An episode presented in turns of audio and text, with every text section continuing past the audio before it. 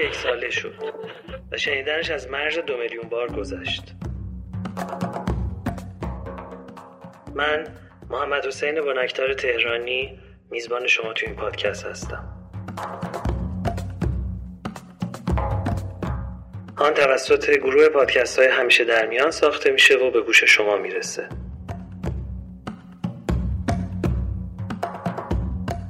شرکت دادگستر اصر نوین های وب هم صاحب امتیازشه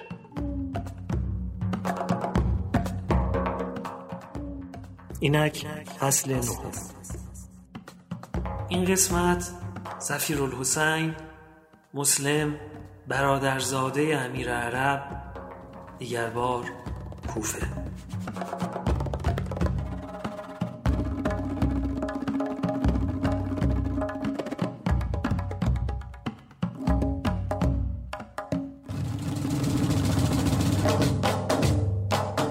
یادتون هست شب 16 رمضان از حرکت مسلم ابن عقیل در شب 15 ماه مبارک به سوی کوفه گفتیم؟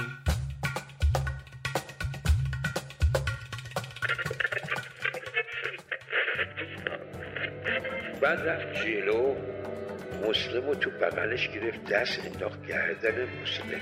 می نویسن و بکا و بکا مسلم بکا انحالیا انگار من نه فرزند هلیه و عقیلم و در سالهایی بین هفت و دوازده هجری به دنیا نیامدم. شبار که وارد کوفه شدم با استقبال پرشور شیعیان روبرو شدم و تا چند روز برای بیعت می آمدن پانزده رمضان بود که با امام ودا کردم و پا به راه گذاشتم.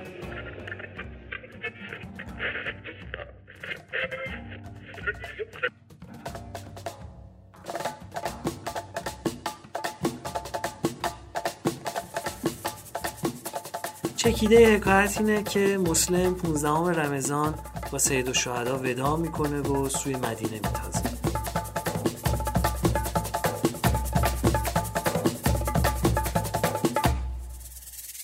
با خانوادش خدافزی می‌کنه به زیارت گورجای شریف رسول خدا میره و از همونجا به همراه دو بلد راه روانه کوفه میشه.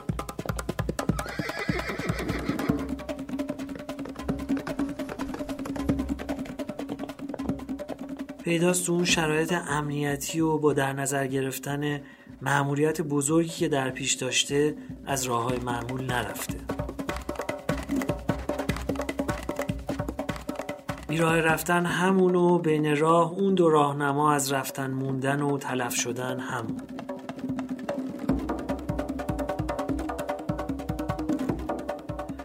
اون جوون مرد اما پایمردی می‌کنه و جون به در می‌بره.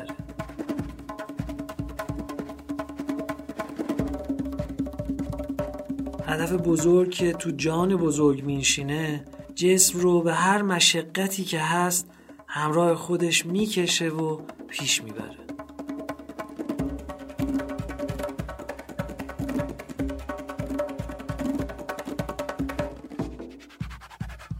آل علی بعد از اونچه بر مولا رفت و سپستر بر حسن مشتبا رفت به کوفیان زنینن.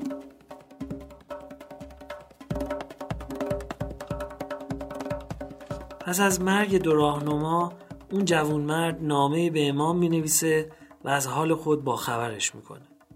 و عنوان می‌کنه که این واقعه رو خوشیوم نمی‌دونه بسا بهتر باشه شما از اومدن صرف نظر کنیم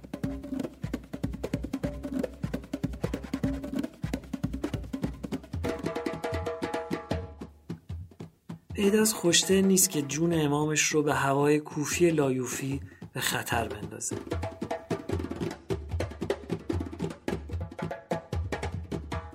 امام اما از او می‌خواهند برود و جوانمرد سر مینهد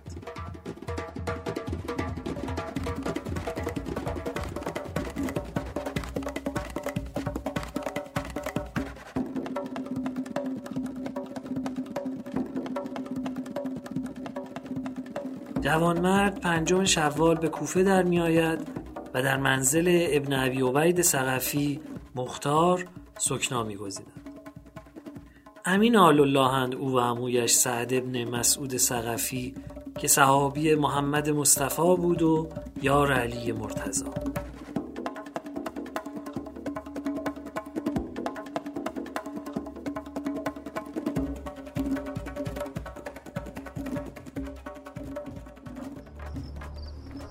من مختارم جناب مسلم. پسر ابو عبید سقفی مختار نیازی به معرفی ندارد. سالها پیش در کوشک سفید مدائن تو را دیدم.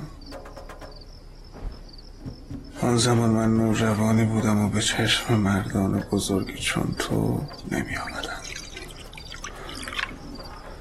در کوشک مدائن شنیدم که در جنگ پسر امم حسن با معاویه بیطرف ماندی و مشغول زراعت شدی.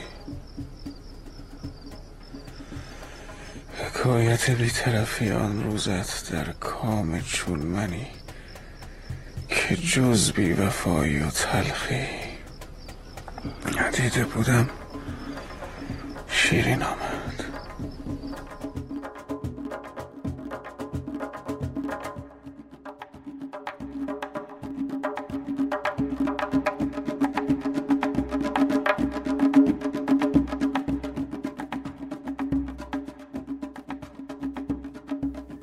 ملا به عموی مختار که والی او در سابات مدائن بود نوشته بودند تو ای سعد همچون انسانی نیکوکار پرهیزگار و نجیب خراجت را پرداخت کردی. از پروردگارت اطاعت نمودی و رهبر و امامت را خشنود ساختی. پس خداوند گناهان تو را بیامرزاد کوشش تو را قبول کناد و عاقبت تو را نیکو گرداناد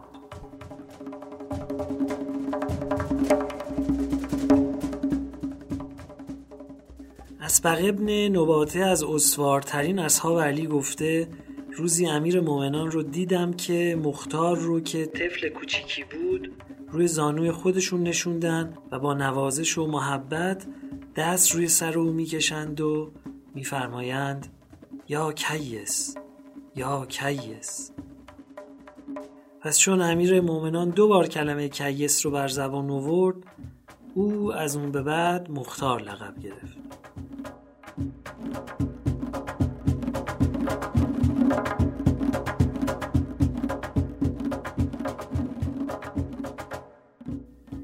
مسلم به خانه چنین بزرگزادگانی در میاد و نامه حسین علیه السلام رو بر هواخواهان آل علی برمیخونه.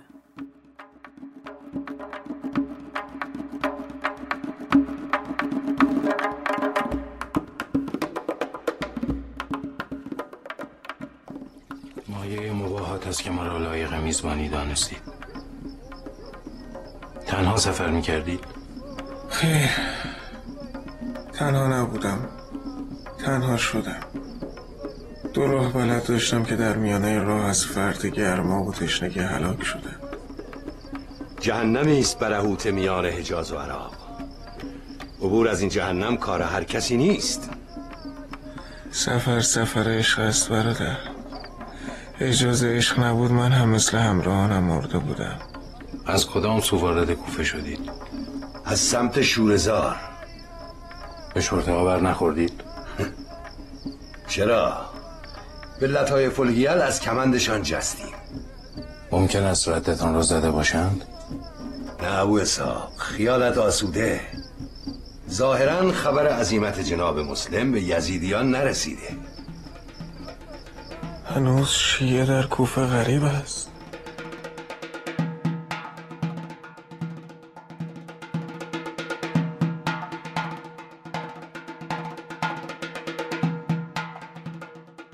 جوانمرد از فردا آغاز به گرفتن بیعت برای امام می‌کنه با این شرایط. دعوت به کتاب خدا سنت رسول الله جهاد با ظالمین دفاع از مستضعفین کمک به محرومین. تقسیم عادلانه بیت المال یاری اهل بیت صلح با کسانی که این افراد با او صلح کنند و جنگ با کسانی که اینها با او بجنگند. سخن و فعل اهل بیت رو گوش دادن و برخلاف اون عمل نکردن.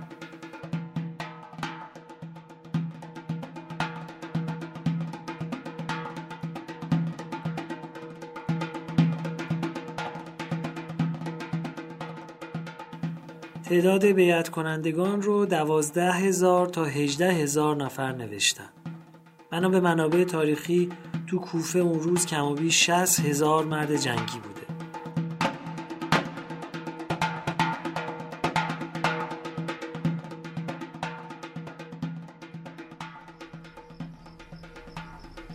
چه عرض کنم؟ طالب که طالبن.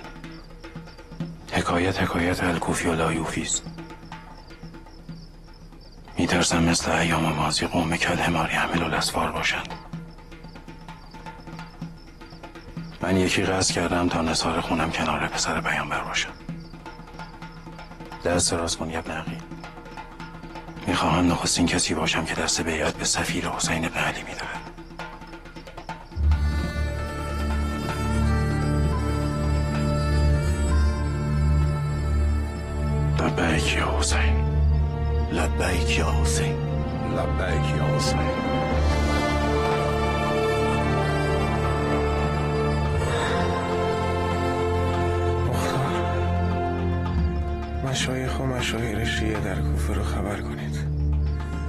باید هرچه سریعتر پیغام پسرم و حسین رو برایشون بخونم.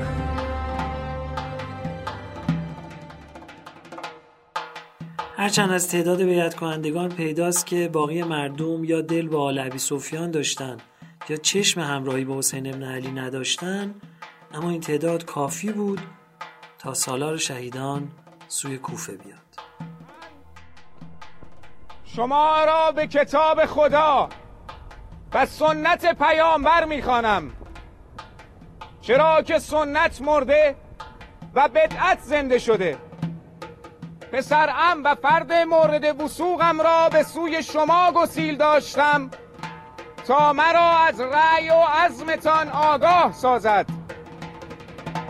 چنانچه بنویسد نظر همه شما و فضلا و اقلایتان همانی است که در نامه هاتان نوشته اید به سوی شما می آیم تا شما را به ساحل نجات هدایت کنم.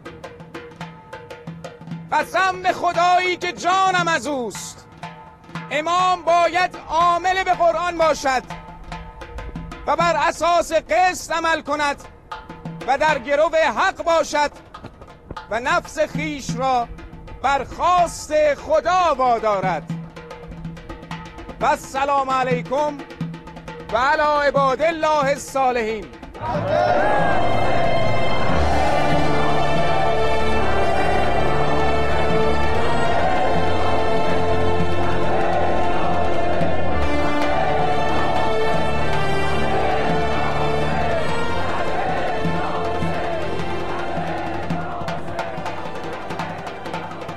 پس جوانمرد نوشت سوی حسین.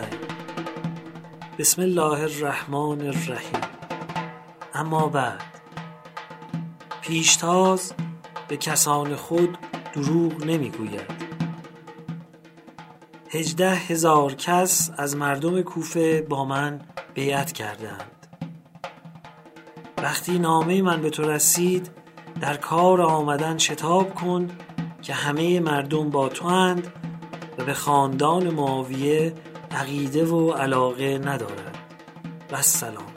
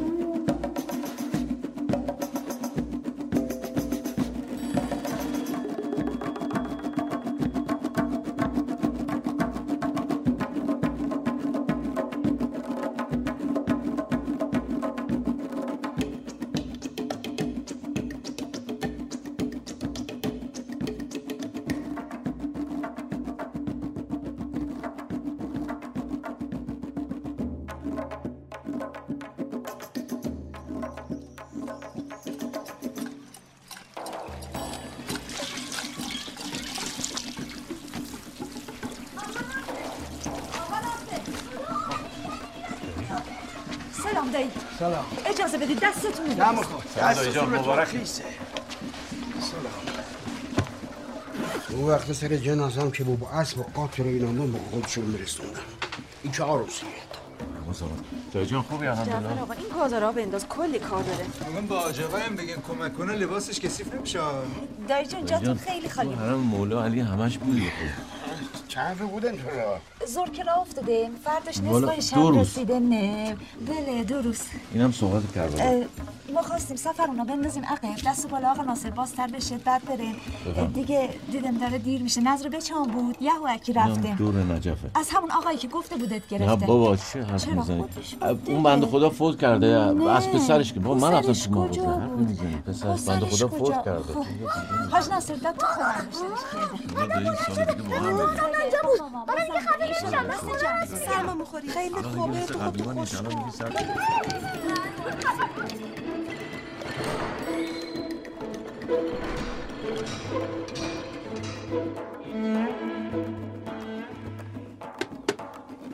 دوباره به چه آمدن اینجا؟ انگوله که این رادیو کرده دیروزم کار نمی‌کرد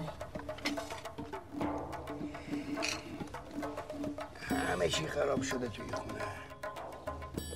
چهار رو دیگه تاق رو سرم خراب بشه خیلی. فقط با چشم این در باشه چند خدمت قاسم بیا. دست به سر گوشه خونه بکشه.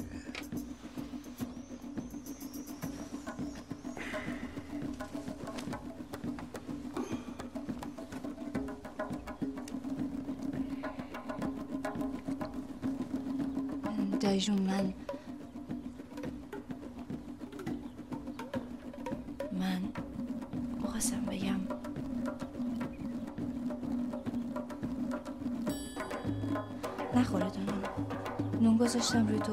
بشه الان میارم نه تو من توی خونه اون وقت ما باید من کنه بخوریم. بیشاک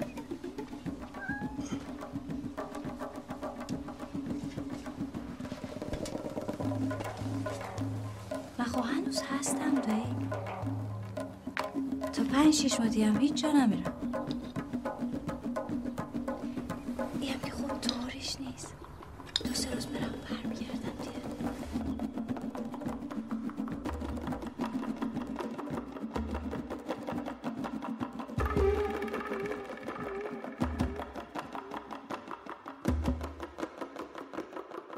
درباره گرو گذاشتن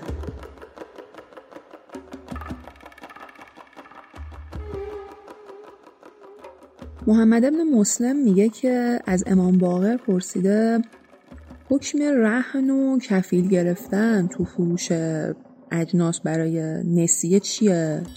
میگه ایشون فرمودن که اشکالی نداره یعقوب ابن شعیبم میگه از امام باقر درباره کسی که نسیه میفروشه و گرو می‌گیره پرسیدم.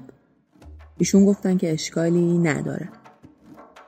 این کسایی که اسم می‌بریم اینجا همه از اصحاب امام باقر و امام صادق هستن.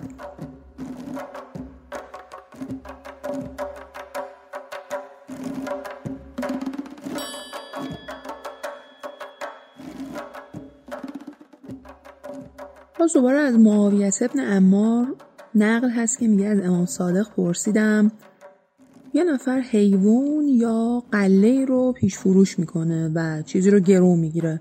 حکم این کار چیه؟ حضرت میگن اشکالی نداره اونو به عنوان وسیقه مالت حساب کن.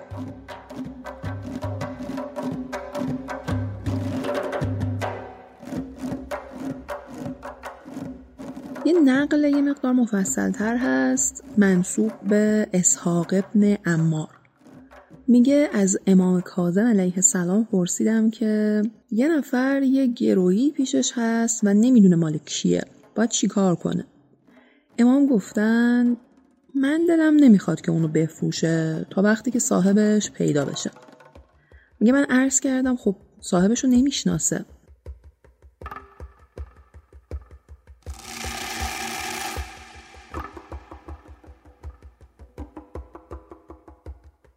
امام گفتن ارزش گرو از مالی که برای اون گرو گرفته بیشتره یا کمتر؟ میگه من پرسیدم که حکم بیشتر و کمتر بودن اون چیه؟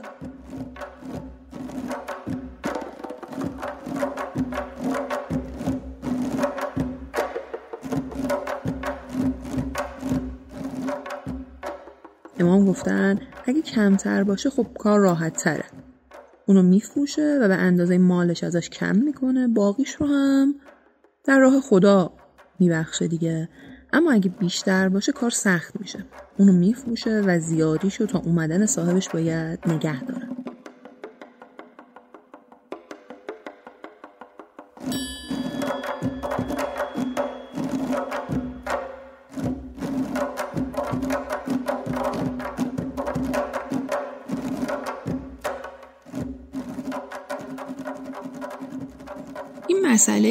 تو این روایت اومده و حالا تو روایت بعدی که براتون می‌خونیم در فقه به این شکل اومده.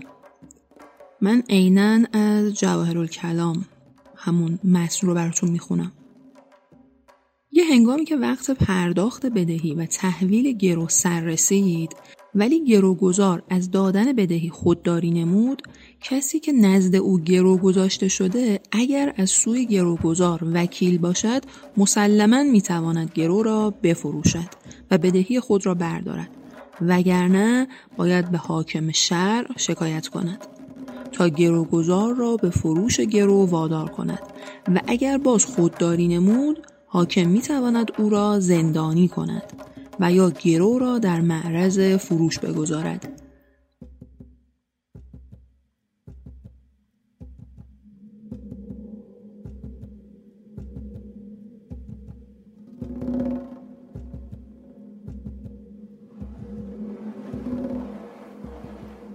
یه روایت دیگه ای هست از عبید ابن زراره پسر زراره. میگه از امام صادق پرسیدم که یه نفر یه رهنی رو تا وقت نامشخصی گرو گذاشته بعد دیگه قیبش زده. آیا زمان مشخصی هست که بشه اونو فروخت؟ یعنی کی دیگه من اجازه دارم اونو بفروشم؟ حضرت میگن نه. تا وقتی که صاحبش پیدا نشه نمی‌تونی بفروشیش.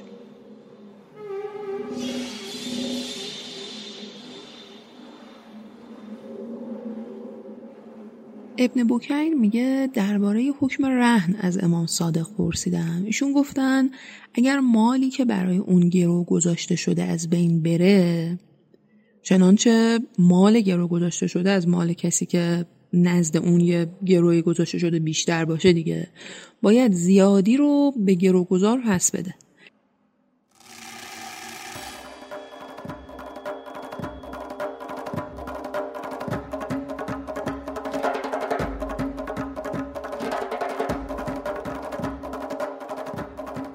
ولی اگه کمتر باشه باید گروگذار زیادی مالش رو به اون بده.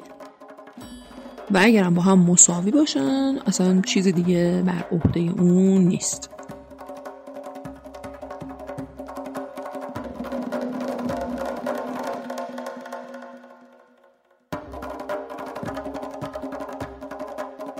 فقهای شیعه بر اساس روایت های زیادی از جمله همین روایت ها اتفاق نظر دارن که گرو امانتی در دست گروگیر.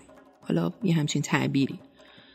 لذا اگه در نگهداری اون کوتاهی نکرده باشه و از بین بره دیگه زامنش نیست. یعنی اون هر کاری که از دستش برمی اومده رو انجام داده امانت رو حفظ کرده. البته فقهای اهل تسنن نظر متفاوتی دارن.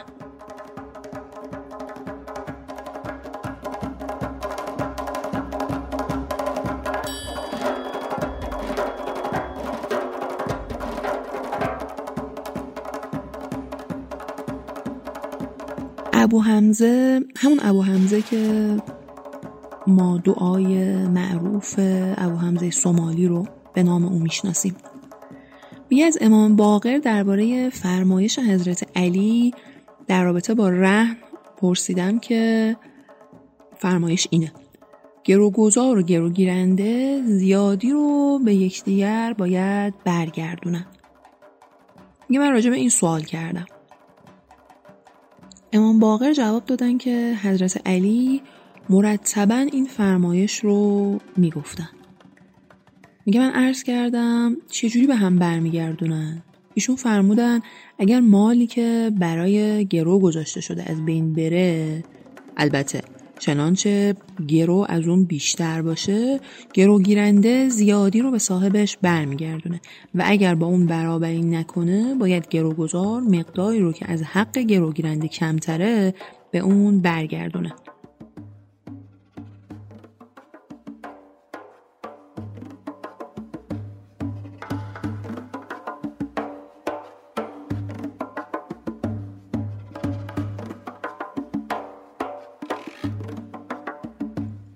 اسحاق ابن امار میگه از امام کاظم پرسیدم که یه نفر غلامشو و خونشو رهن می‌ذاره پیش کسی و به اون آسیب می‌رسه.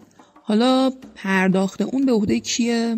حضرت میگن که به عهده مالکشون.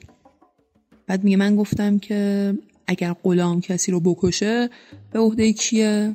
بعد میگه حضرت گفتن که بر عهده بنده است. بعد میگه ایشون گفتن به من بگو چرا مال برده از بین بره. به من بگو اگه قیمت غلام 100 دینار باشه و بعد زیاد بشه و به 200 دینار برسه برای کیه؟ میگه من گفتم خب برای مولاش.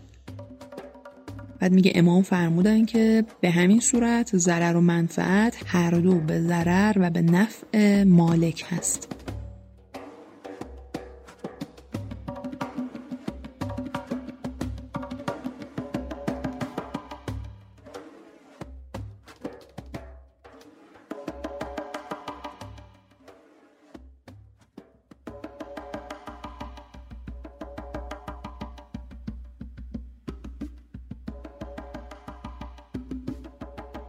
یه روایت دیگه به عنوان روایت آخر بگیم. اسحاق ابن امار میگه از امام کاظم پرسیدم که کسی برده لباس و مثلا زیورالات و چیزی از اساس خونه رو می‌ذاره پیش کسی به عنوان گرو و بهش میگه تو می‌تونی این لباس رو بپوشی و حلالت باشه و از اساس خونه هم استفاده کن از غلام هم کار بکش همشون حلال توه حالا میگه حکم این مسئله چیه؟ یه ما فرمودن که در صورتی که صاحب مال برای اون حلال کرده حلاله. ولی من ترجیح همینه که این کار رو نکنه میگه من عرض کردم که من خونه ای رو که درآمد داره گرو می‌گیرم. درآمدمون برای کیه؟ یه حضرت گفتن که خب برای صاحب خونه. میگه من گفتم که حالا اگه زمینی که بدون کشت باشه رو گرو بگیرم و صاحب زمین بگه که برای خودتون زراعت کن حکم این چیه؟ میگه اینجا فرمودن که این مثل مورد قبل نیست. گرو گیرنده برای خودش میکاره و به همین صورت که صاحب زمین حلال کرده برای اون حلاله. جز اینکه باید زمین رو با مال خودش کاشته باشه و آباد کنه. پس برای اون حلاله.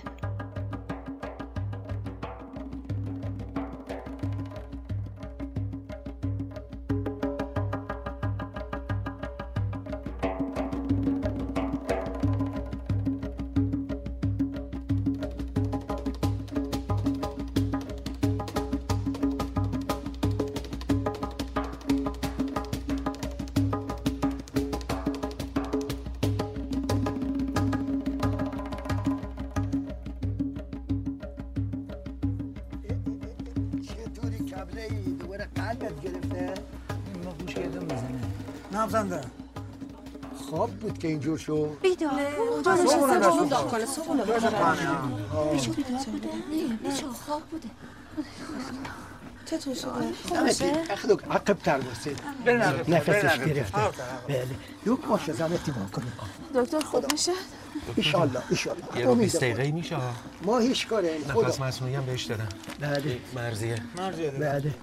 اه، اخ اخ اخ زخم کنم خداری گربه پنگولت کشیده. نه این پنگوله پلنگ.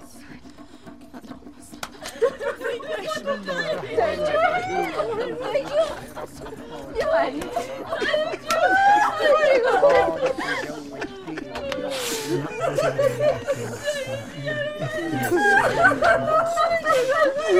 الله.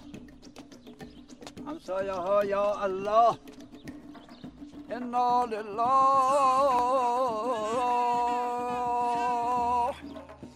و انا اله راجعون. من غافل سالار دریغا.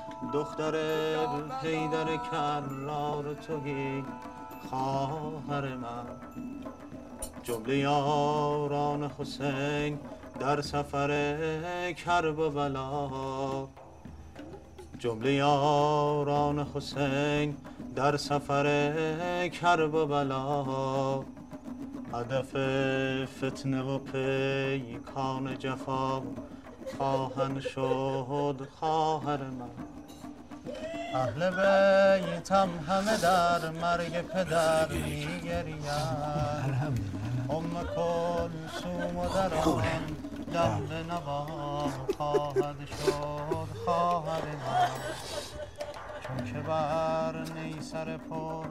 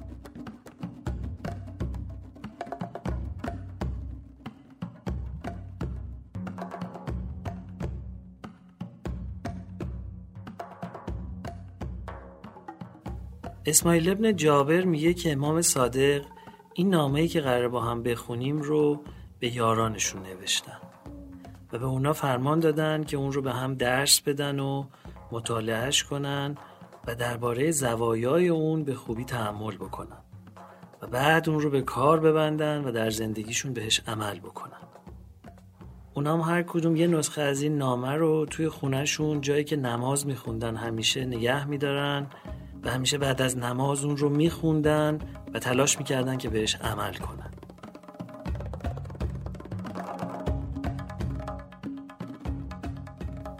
اسماعیل ابن مخلد سراج هم گفته که این نامه از طرف امام صادق علیه السلام به همه یارانشون اون روز ابلاغ شده بوده.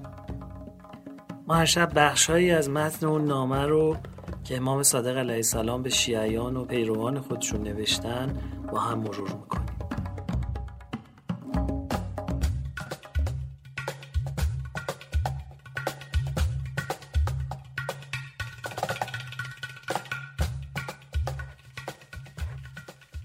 ای گروه نجات یافتگان از خدا پروا کنید. اگر خدا آن نعمتی را که به شماها داده به پایان برد و کامل کند یعنی نعمت هدایت و به سر بردن راه حق نیاز به تقوا دارد.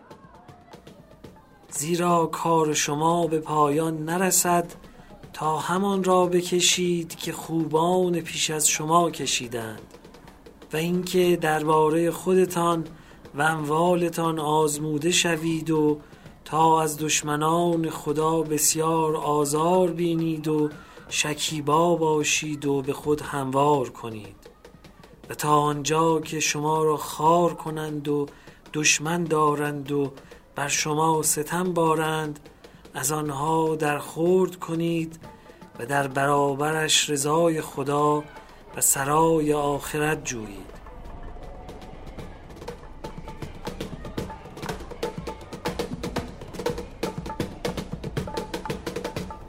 و تا آنجا که باید خشم آتشین خود را که از آزار و اتهام در راه خدا زاید فرو خورید و تا آنجا که شما را درباره عقیده به حق دروغگو شمارند و دشمن دارند و با شماها بر سر آن کینه توزند و باید بر همه اینها صبر کنید و مستاق آن همه در کتاب خداست که جبرئیل بر پیامبر فرود آورده و شما شنیدید گفتار خدا را از زوجل برای پیغمبرتان.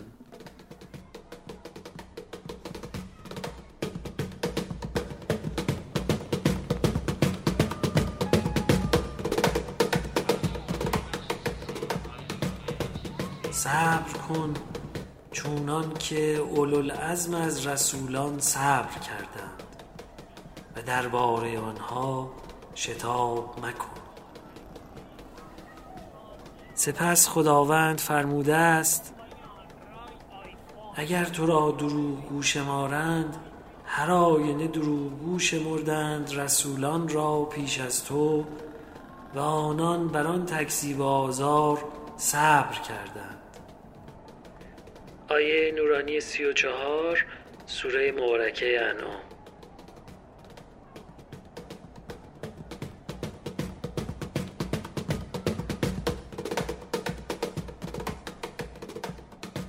راستی پیغمبر خدا و رسولان پیش از وی تکذیب شدند و با آن آزار کشیدند. اگر شما را خوش آید فرمان خدا درباره آنها همان فرمانی که در اصل آفرینش بدانها داد. آری اصل آفرینش در برابر کفری که برای دیگران در علم خدا گذاشته شده است و آنها را برای آن آفریده است و در برابر آنهایی که در قرآن خود از آنها نام برده است در قول خود و مقرر ساختیم از آنان رهبرانی سوی دوزخ. آیه نورانی چهل و یک سوره مبارکه قصص